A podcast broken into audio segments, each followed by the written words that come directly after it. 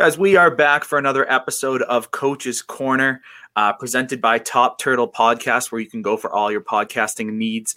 I am your host, Joe McDonough, and you know, kind of a throwback episode here. You know, we're gonna have a shorter episode. We're gonna throw everything out that we know about Coach's Corner, the rounds, all of that stuff. We're gonna throw it out. We're just gonna have an old style chat here with one of the brightest minds and one of the busiest men in MMA today, uh, Mr. Saif Saud. Uh, how, how are you doing, Saif? Good, good. Thanks for having me on and you know, I want to jump right in. Um, and you know, you had a very busy weekend just three nights ago. Um, another very even busier weekend this weekend uh, as you're preparing right now. You know, with your fighters. Um, I mean, I think that's something that gets overlooked here. You know, with coaches is that suddenly you see a guy.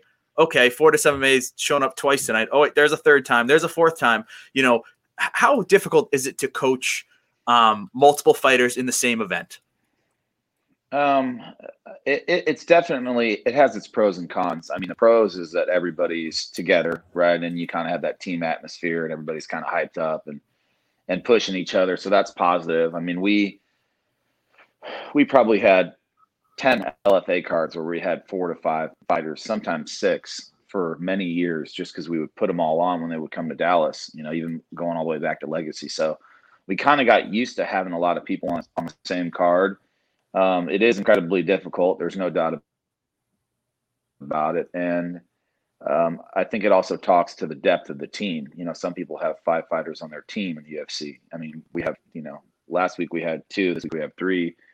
You know, um, the week before we had one, Kennedy uh, Nzechukwu fighting Ulberg, you know. So it is a it's it's a good it's good it's a good problem to have.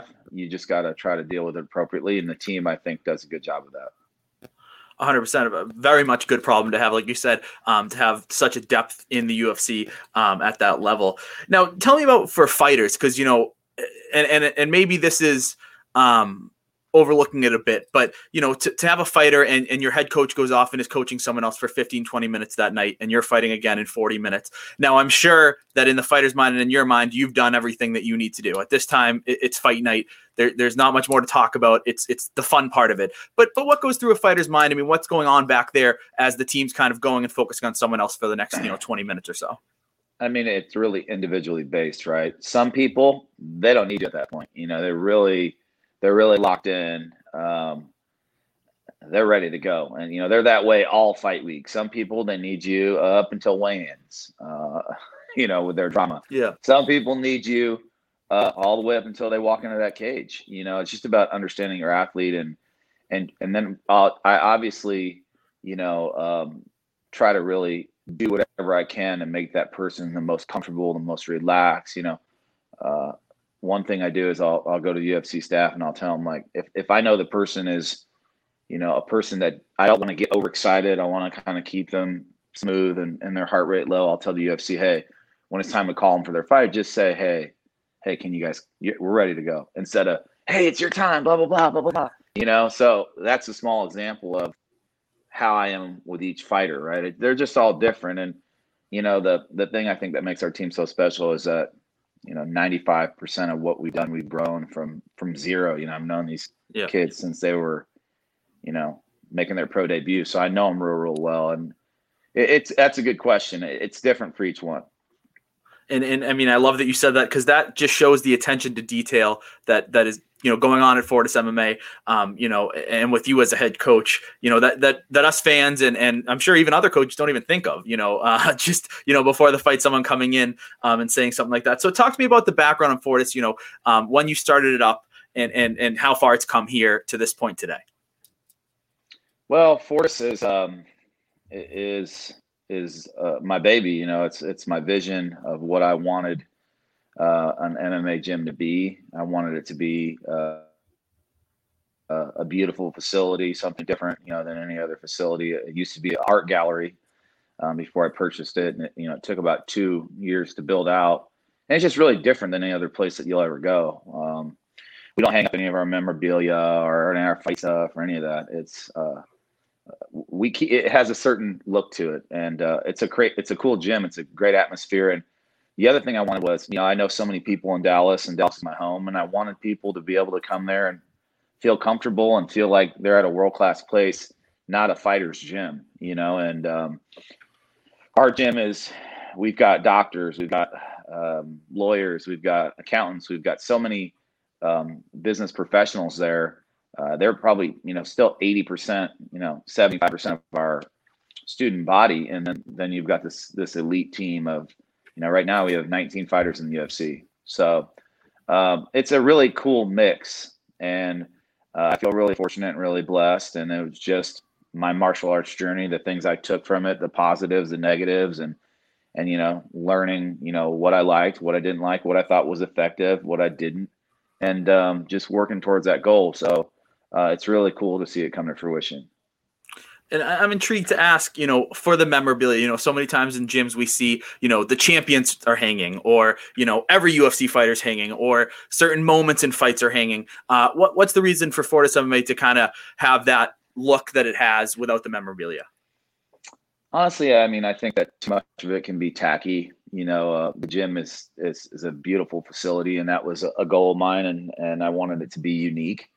Um, two, it's like hey man, we're we're in the middle of it. You know, a, a, big thing for our team is we don't like to to think about or talk about, you know, like, oh, we did this, we did that. Like we're in the middle of it. You know, we're we're in the middle of our journey. We're in the middle of our of our season, if you will. So, you know, head down and, and eyes forward. You know, we we had a couple amazing years in, in the UFC, and and um, and this one's been pretty amazing too. And uh, you know, we'll celebrate all that when we're done. That's what I always tell them. You know, we'll, we'll you'll come over and we'll we'll sit around all old and hobbled and and and laughing and talking, and then we can look at pictures and and all that stuff. But now that we're in the middle of it, and in this game, I mean, you can't lose focus. I mean, if you take your eyes off the ball, you know, there's this game is evolving at a level that no other sport is evolving at because it's so young. Mm-hmm. You watch UFC now. I mean, it's twice as hard as it was five years ago. Literally. I mean, you know yeah. that just from watching it. I mean, so uh, we're we're trying to stay in the present moment and and stay focused.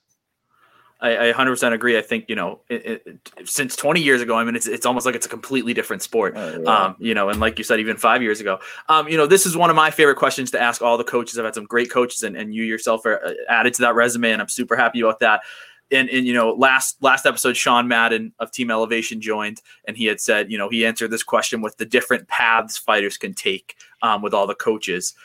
What for Fortis MMA, uh, you know, makes it special. You know, and, and and when I say that, I mean, is it the culture? Is it the chemistry? Is it you know eh, the hardworking attitude, or is it a mix of all of that? I mean, you just you just answered the question right there. It is it is a mix of all that, and I mean, look, it's results. Results matter. Winning matters.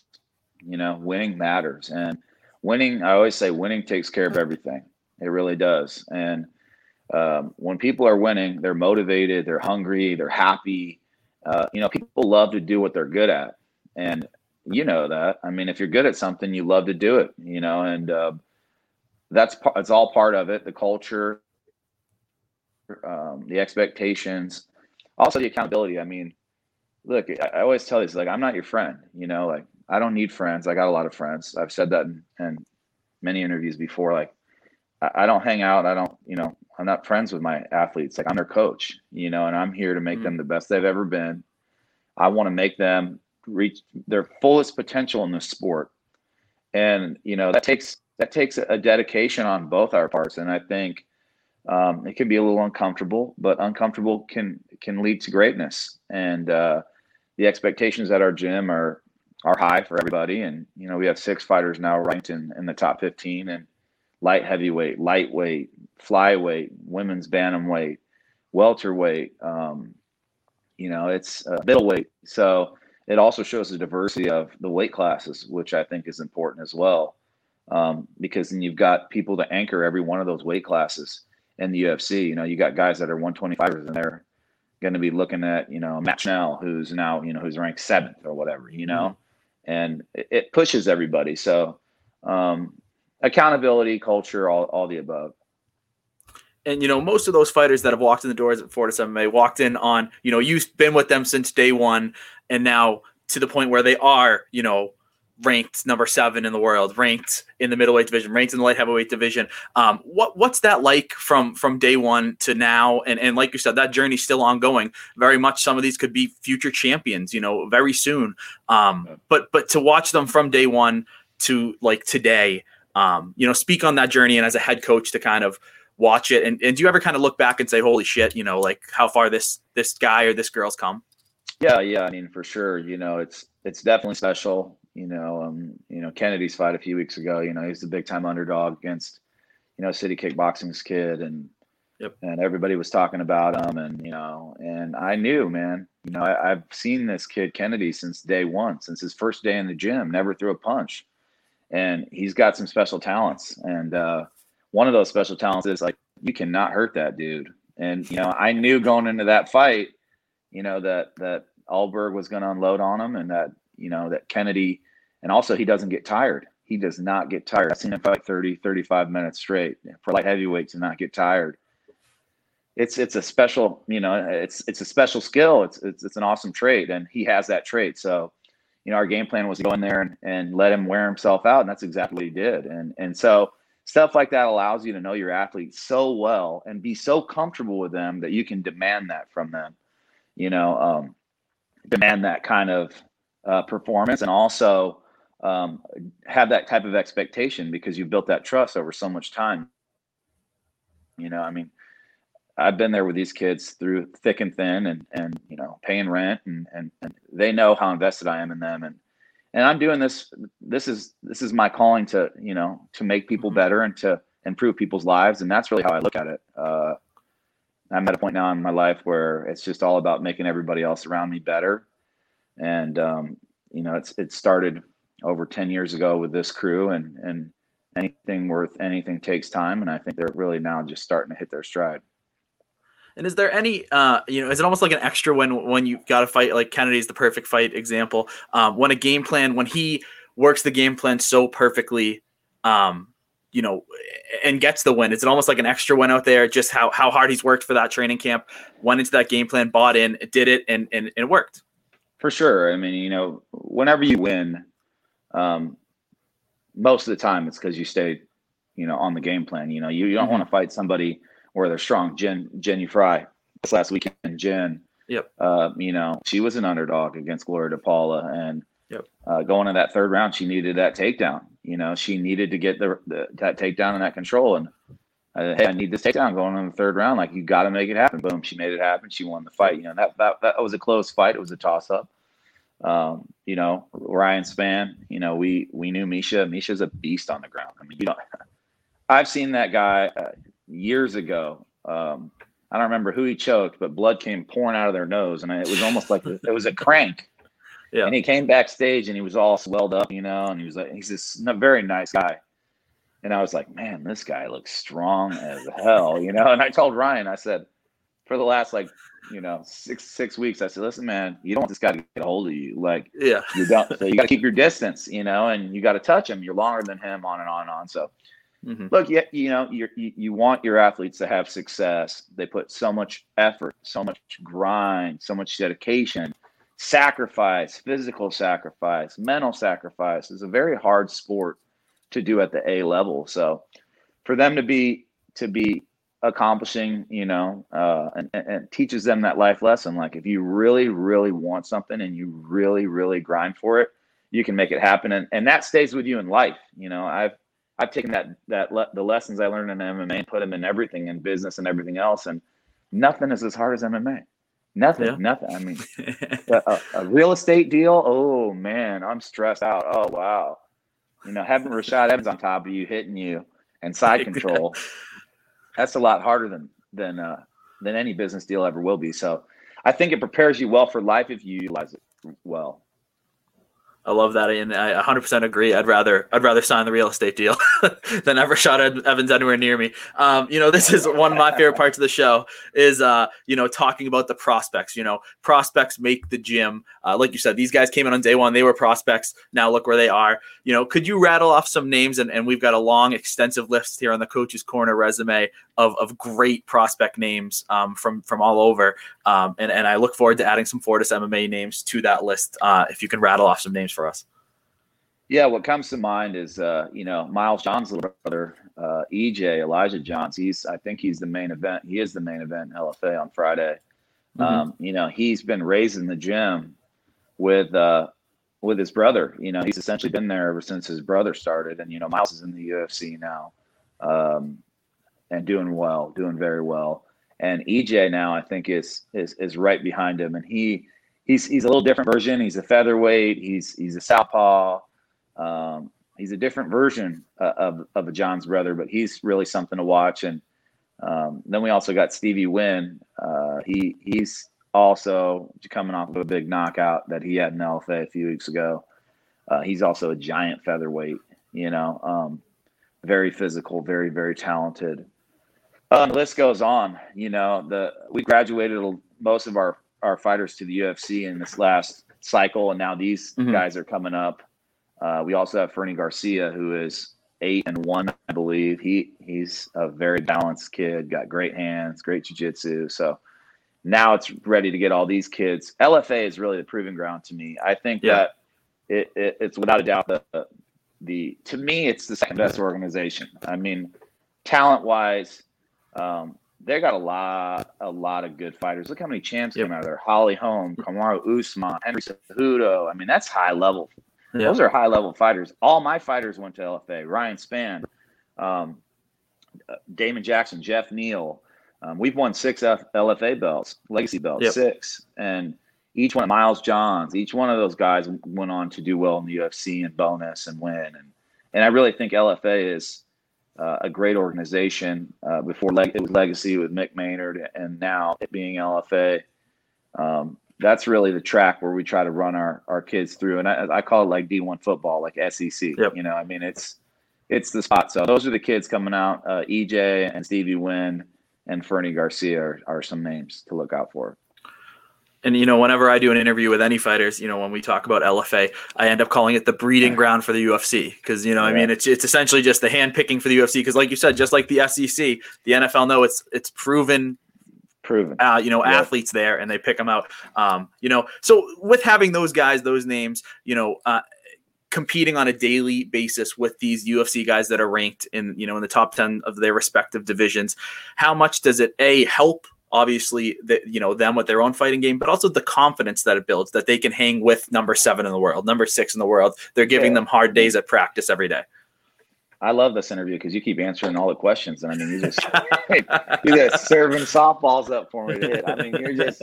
that's exactly right. You know, if, if I if uh, I remember when I was at Jackson's, and I had to fight Rashad Evans and and Nate Marquardt and Keith Jardine, and then I would go you know, fight some kid Titan fighting and he's staring at me and he's my size or smaller or whatever, you know, and I would think about these monsters that I was fighting in camp, you know, and uh, man, it just gave you so much confidence, you know. I mean, it, it it just it's common sense, right? Like whatever your threshold is, whatever level you're exposed to, is going to uh, uh allow you to experience um, that as much as you can. So when you go into the fight, you know, it's not new to you. And, and it does, of, of course, absolutely. It breeds tons of confidence.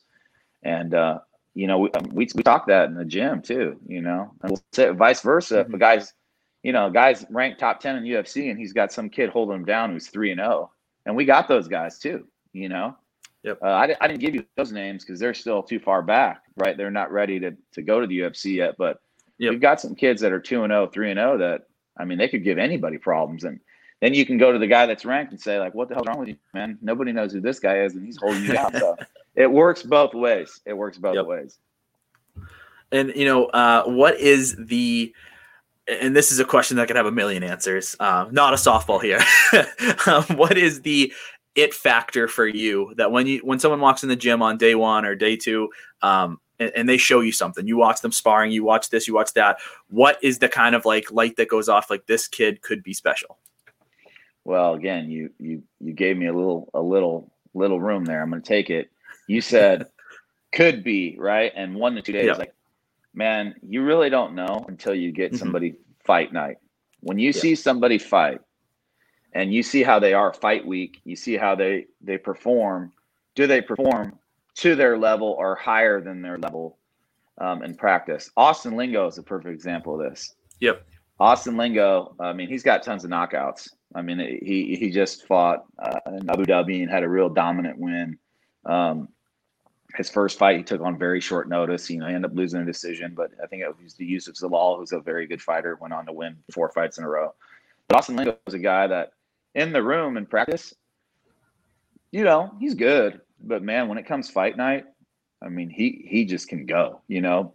Mm-hmm. And there's guys like that where you don't know they got and he has so much power in his hands. They don't really throw hard at all in the gym because they know that they have that much power in their hands that they don't want to let it go. And so they kind of practice a little bit lower than their their ability. Uh, George St. Pierre was that way. Uh, I got the honor to train with him at Jackson's um, whenever he would come, and you know, you didn't know if he was letting you win or you didn't know, like you didn't you didn't know. You know? I, yeah. I, I, I was rolling with him and and I was like, man, I'm doing well. And he was like, oh yeah, good job, good job. I'm like, is he just like coaching me like a puppy, like, or like, am I like, am I really doing well? You know, like, is this? Is, man, I'm good. You know, so great, great fighters have a way of, uh, they all have their own deal. You know, some don't want to lose a round. Uh, none of it matters until I see you fight.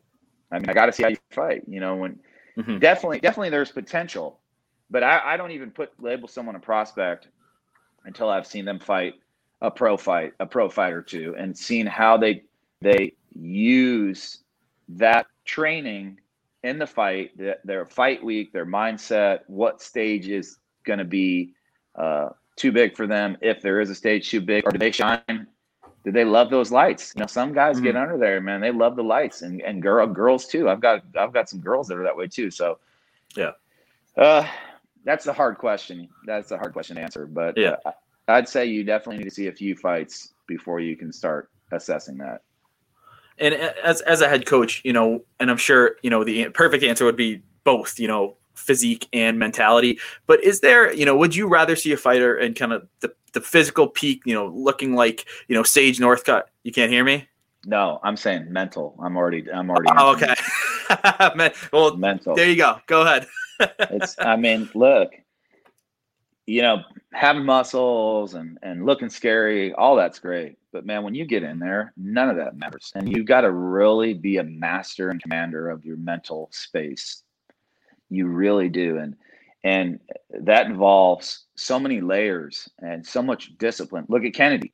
You know, hey, I wouldn't want to take those body shots from Berg. And he was just, you know, just blocking it, like whatever. Like you're not phasing me at all. I told him, I said, hey man, uh, after the fight, I said, "How's your body? You know, your ribs hurt." He goes, "No, coach. I wanted him to hit me more. Just keep getting tired." You know. he said, "I knew he was getting tired. I heard him breathing heavy, and I'm thinking, man, like that takes a lot of discipline, you know, to stay there, keep your defense tight, and and and to let that go down like that and just stay super disciplined, you know, and." And again, it goes back to the mindset. And you know, we had to work on that with Kennedy. He's he's finally grown into that. Um, but having that mental mindset to stay focused um, in those moments is really, man, it's so much a part of the fight. I mean, I'd say it's 50% of the fight. And then cardio mm-hmm. and, and, and conditioning is also a big part as well at that level. So uh, that all goes back to, you know, how much do these people push themselves mentally again? Because, hey, I can push you in practice, but are you, are you hitting the road? Are you doing your road work? Are you grinding behind the scenes with cardio? Again, that's a mental, that shows a lot of mental uh, durability to be doing that, right? I mean, so there's a lot of talented guys that don't make it that can really, really fight, that like to fight. They don't like to train and they just can't get to that next level because they're they're just not committed. And you know, I only I know we only have a few minutes left, so I want to get him one or two more questions. Um, you know, 2020 obviously a shit show for lack of a better word in the sense of just covid everything uh, you know uncertainty what was the toughest part to kind of relay to your fighters especially when there was real uncertainty on when we would fight again it, it was just the the distance. I think you know um, uh, the distance that we had, how we weren't together. We we weren't seeing each other every day. We weren't communicating. I mean, you know, we got used to being around each other so much all the time. Um, you know, being there for each other. We're, look, humans are social creatures. You know, yep. and and they do they do much better um, in an environment of love and care and communication and accountability and when you take that away, I think you know you saw this with with um, all these people that are super depressed. You know, I, I had a kid yep. come in. He's this regular student, really sweet kid, 19 years old, 20 years old. he said, Coach, he said, uh, man, I'm, I'm, he's not a fighter either. He's just a kid who's, you know, taking jujitsu and training Muay Thai. Yeah. And he said, Coach, I'm really, man, I'm really just messed up mentally. I said, What's wrong? He said, I don't know, man. I've just been so off ever since COVID, you know. I mean, being away from everybody. He's like, I'm kind of honestly a little freaked out being up at the gym. He said, just I'm so used to not being around anybody. Yep. I mean, that's not natural, you know. And we all mm. saw that and felt that weird vibe. We're like, wow, this is really, and it just goes to show how uh, how uh, connected we are and how how much we need each other. Um, you know, as human beings, to be the best that we can be, to push each other, to congratulate each other, to whatever you know, whatever it is. So I think that that distance uh, was really what hurt, and, and you know now I really feel like we've hit our stride um, again, and really have that cohesiveness and that scheduling and that just that camaraderie and everybody's around each other, and it just goes to show, you know, I mean, we had two unbelievable years. Last year was a 50 50 mm-hmm. year, but you're also fighting main events. You're fighting you're fighting guys that are ranked in the top five. It's going to be harder. We knew it was going to be a step up, but I feel like the team has ramped itself to an even higher level than it ever was before because it came through COVID and came through that adversity. Now they just seem stronger and more bonded than they've ever been. And I think that uh, we learned that lesson, right? We learned that weird lesson yep. um, from that weird time of 2020. Yep, that togetherness. Uh, quickly, last one. Outside Saif Saud, outside of MMA, what's the biggest hobby? Uh, you know, outside of MMA, or or is it just MMA and that's all we get?